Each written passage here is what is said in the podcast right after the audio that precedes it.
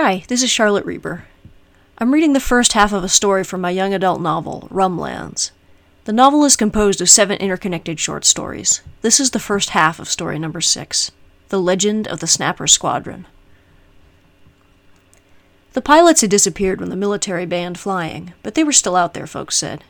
You could take a man's license, dismantle his plane, leave him stranded on the cold, hard ground, but he'd still always be an airman and one day when the weather shifted right, the pilots would return. You couldn't kill a ghost or a legend. They walked silently among everyone else, heroes of a bygone age, just waiting for their chance to return to the sky. Turk couldn't believe how disappointingly easy they were to find. Most of them still wore their flight jackets, for one thing. The insignia patch on the left shoulder indicated which squadron they belonged to, just as clearly as a military uniform. Turk didn't know what each particular patch meant, but she was able to recognize most of the different varieties, even from a distance, after a week of spying on them whenever she landed the red snapper and snuck into town for supplies. The group of pilots she was watching right now were sun chasers, their faded insignia a half circle disappearing behind a horizontal line. They were lounging outside the rear of a rundown tavern on the edge of town, but they'd straightened up sharpish when another pilot had approached them, a tough looking woman with a gold insignia Turk couldn't make out. The conversation only took a few seconds to get ugly, one of the sun chasers got in the woman's face, trying to intimidate her. When she didn't back down, it rapidly turned to blows. Turk sighed grumpily from where she was watching on a nearby Amanita cap. Honestly, how was this any different from Gorn Canyon? She might as well have stayed there among the bosses and gamblers, where she didn't have to hide her plane every time she landed, or spend hours and hours scoping out a town just to learn where it was safe to buy fuel. At least back in the canyon, the fights had been over race outcomes or deals gone bad, not petty feuds between squadrons that might as well not even exist anymore. She'd give it one more week before turning back. Quartz had insisted she try to see as much of the Rumlands as possible while it was still around, and Turk supposed she owed her at least that much. Even if she didn't see what was so special about the world beyond the canyon, out here where the open sky was the biggest lie of all. There were a lot of things Turk learned about the Rumlands from a thousand feet in the air like the way the Morals lit up gold when the sun began to set over the Badlands, or the way troop movements were so easy to pick out from the air, even if the larger map of their maneuvers was meaningless to her, or how barren the southeastern region of the Rumlands seemed, even from a great distance, where a perpetual lingering haze was all that remained of where they'd raised the Amanita fields for miles in every direction. The military had started with axes, but now simply used fire. It had been called Somerset before, Turk heard. Now, folk had taken to calling it the Waste. She headed north instead. At least where it was hillier, it was harder to see the signs of destruction, even if it did make finding places to land all the more challenging. It took less than the week she'd promised herself for the last of her food and money to run out. In Gorn Canyon, that hadn't been a problem. You simply stole it from whoever had last tried to cross you, or you won money off your next race, or you loitered around Dominique or Moran or one of the few other decent people in the canyon until they took pity on you. Here, everyone she encountered was either just as downtrodden as she was, or wearing a uniform and carrying a gun. Dominique and Quartz weren't here. Moran was long dead. At least in the canyon, she'd known what to expect when approaching a stranger. Here, she had no idea what she might encounter as she pulled on Dominique's oversized flight jacket and crept into another unfamiliar town, looking for pilots. As usual, they were easy enough to find. Three of them, Marcher Squadron, two men and a woman, loitering around the empty town square fountain and drinking. Turk swallowed, then stood up as straight as she could and marched over to them. How much to race? she asked. It was a normal enough greeting in Gorn Canyon, but Turk expected its meaning was pretty clear even in the rest of the Rumlands. She tried not to flinch when all three pilots turned in unison to stare at her. Keep walking, kid, the middle one said. I'm serious, Turk said. If you've got a plane, I'll race for cash. I'm good, real good. The one on the left started to guffaw. Where'd you fall out of the sky from, kid? Gorn Canyon? Leave her alone, Grimes, said the third pilot, smacking him upside the head. Don't listen to him, kid. Gorn Canyon's a myth. Do you have a plane or not? Turk said, folding her arms defensively. Cause if not, I gotta go elsewhere. Wait, wait, kid, hang on. The pilot on the left managed to swallow down his laughter. Are you saying you've got a plane? What, and you don't? Turk said. The laughter vanished completely. All three of the pilots were staring at her. Where? the woman asked. Outside of town, Turk said. Are you agreeing to race or not? The three pilots exchanged looks, then rose to their feet, tossing their empty bottles into the fountain. Show us your plane first, the one in the middle said. It wasn't as if she had a choice. Turk led them out of town, through the scrubby brush and the skullcaps that surrounded the town, and out onto the plateau where she'd left her plane. She heard one of the pilots swear in awe when they crested the hill and saw the red snapper, its bright red paint gleaming in the late afternoon sun, its painted on face toothy and grinning. You weren't joking, the woman said, coming up to stare at the plane. You really have a plane. Turk began to have a distinctly bad feeling in her stomach.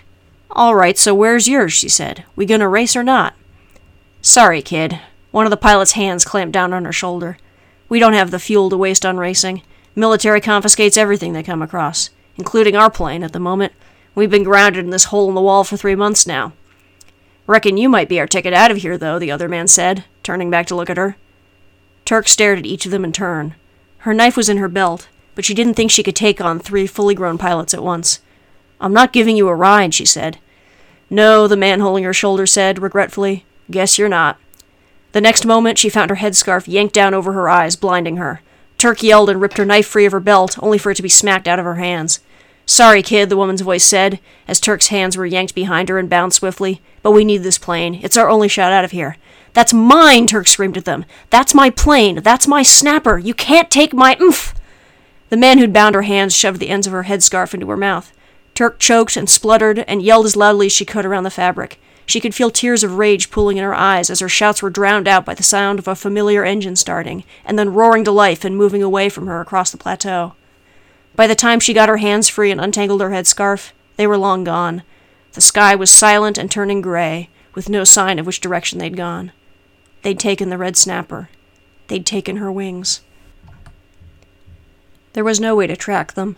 Even if Turk had had a map, they could have flown in any direction, especially since most map markers were points to be avoided these days. The ground was occupied, but the skies were open. As long as you dodged the military, you could fly wherever you wanted to. She'd never felt lost in Gorn Canyon, even at her most lonely, even at her most desperate. No matter how bad things had gotten, she'd still always been able to fly, day in and day out, through the poison caps and along the canyon. Now she was grounded. The sky seemed very far away. For the first time, she began to understand the reason the soldiers had destroyed the planes. How broken must everyone else feel who had known the thrill of flight only for it to be ripped away, or those who had never even known flight at all? The Rumlands were too large, too uncharted, too locked down by soldiers willing to kill on sight for anyone to travel it without wings. The jacket Turk wore had once been Dominique's, but before that it had been a squadron jacket. The badges had long since been cut free from the shoulder, but Turk could still make out the pinpricks of thread and the discoloration on the leather from where they'd been. She wished she'd asked Dominique where she'd gotten it, and if it had been hers or someone else's, and what squadron it had belonged to. If Turk had had a squadron, maybe those airmen wouldn't have been so keen to threaten her and follow her and steal her plane. And maybe she wouldn't currently be scaling the fence of a military camp in the dead of night to stow away on a cargo plane heading anywhere. In the dark of the hold, crowded between crates that smelled suffocatingly of grease and gunpowder, she found herself picturing the face Quartz had helped her paint onto the front of the red snapper dangerous and grinning and toothy. It was a face anyone would have cowered at, airman or military. Her hand came up to rub the bare shoulder of her jacket. The plane landed for refueling, and the soldiers climbed off, leaving the cargo door open. Turk climbed up through a floor hatch, wedging her skinny frame through the painfully tight space, and crawled on her belly past the open hatch door of the plane and into the empty cockpit. The hardest part of takeoff was finding the lever to close the side doors. While the soldiers shouted outside and pounded on the side of the plane, Turk started the engines and turned the plane to face the runway. The soldiers scattered when she switched on the front propellers, leaving the runway clear. It was a heavier bird than she was used to. She ended up needing every inch of runway she got, but in the end she was skyborne, alone and free, heading north across the Badlands on by the cockpit's compass. She landed about six miles north of Arcross, according to the map. The explosives in the hold she took great pleasure in dumping over an abandoned stretch of the Badlands, though she was disappointed by how small the resulting explosion was. The plane had gotten her far, but she couldn't travel forever in something so bulky or obviously stolen. She packed up all the rations the soldiers had left behind, emptied the bullets out of the guns, and took the large hunting knife one of them had left. Standing outside in the hot Badlands air, with the sun slowly setting behind her, she carved long, angry scratches into the metal and paint of the plane's sides. It took her a dangerous 20 minutes, but she did it anyway. Snapper's squadron was here.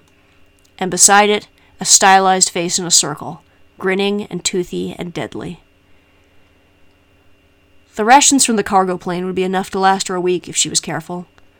Turk walked until she saw a plane overhead, hiding under a mushroom until it passed, and then changing course to follow it until at last, a full day's walking later, she saw the lights of a city in the distance. No, not a city. By nightfall, she confirmed it was a military camp of some kind, with a temporary airstrip set for them to use. According to the map, she was on the far eastern fringe of the Badlands, nearly to Capstan. The camp would have planes. Capstan would have food, and trade, and people who didn't try to kill her on sight.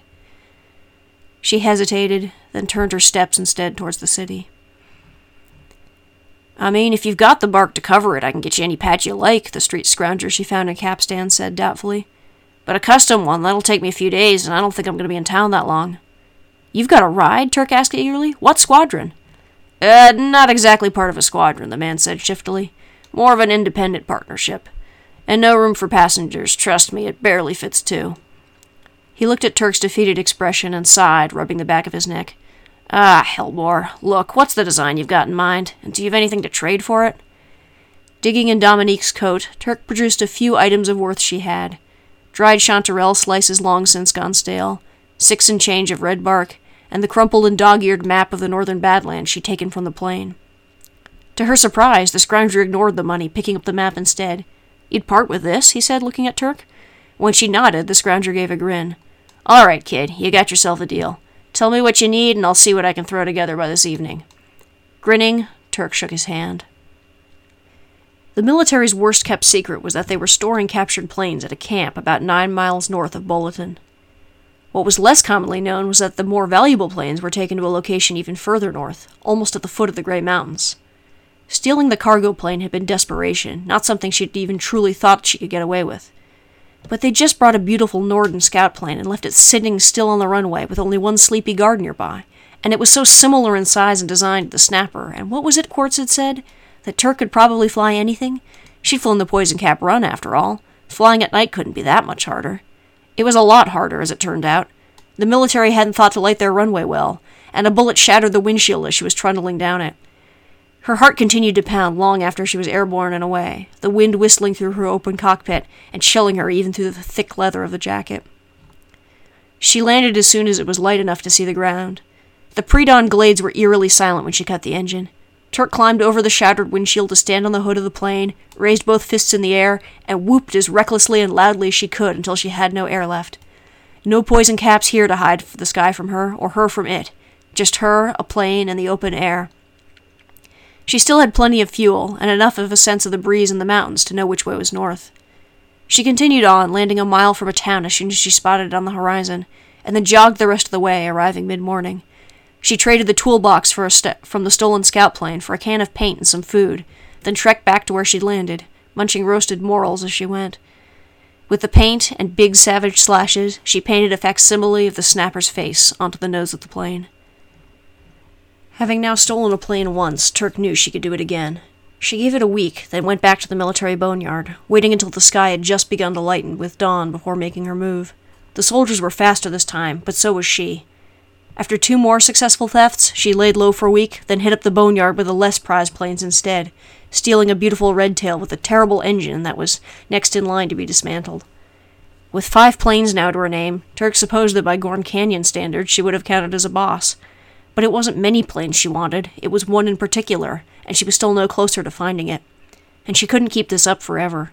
The memory of the bullets whistling over her head and shattering the windshield woke her nearly every night. It wasn't sustainable, but it was something. A start. A start to what exactly, she couldn't begin to say. She was in the slums outside occupied Candletown when she first began to hear the rumors. The city proper might be cut off, but the rock it was built on was littered with tunnels and routeways, and the soldiers hadn't bothered to do anything about the shanty towns springing up around the outsides of what had once been a hub of transportation and trade. The airmen are coming back, a woman nearby was saying to a group clustered around a smoky tinderhoof fire. Turk, miserably trying to eat something the salesman had sworn was pigeon, willingly lowered her food and turned her head to better eavesdrop. Just the other day, three of the rowdy rags robbed a soldier of all he had and got away before the rest of his troop showed up. And they say the Valkyries are summoning all their members to meet in King's Oysters before the soldiers get there. And, she dropped her voice, causing Turk and everyone within hearing distance to automatically lean closer, there's even a new squadron, One that's not afraid to pick a fight with the military. The Snapper Squadron. They're stealing planes from right under the soldiers' noses and putting together an army to drive them back out of the Rumlands. Turk snorted quietly, scraping at her dinner with a knife to try and find any remaining portions worth eating. An army? She didn't even have a functioning plane at the moment, though she did have a decent boneyard of her own going halfway between here and the waste. She still wasn't quite sure what to do with her spoils. Vaguely, she supposed at some point she could take her the best of them and go fly south back to Gorn Canyon, and convince Quartz to come help her fly them all south. But if she brought them to the canyon, that was only another death sentence, wasn't it? The racers there would crash them into the canyon and leave them as more skeletons of the past. These weren't wrecks, they were still perfectly good planes, the best the military had been able to get their hands on. They were meant to be flown, not destroyed or left to languish. The woman by the fire was telling another story of the snapper's bravery, but Turk didn't stay to listen. She tugged her coat closer around her, making sure the end of her headscarf fell low enough to cover her shoulder insignia, and trudged back through the camp into the night, looking for a safe place to sleep.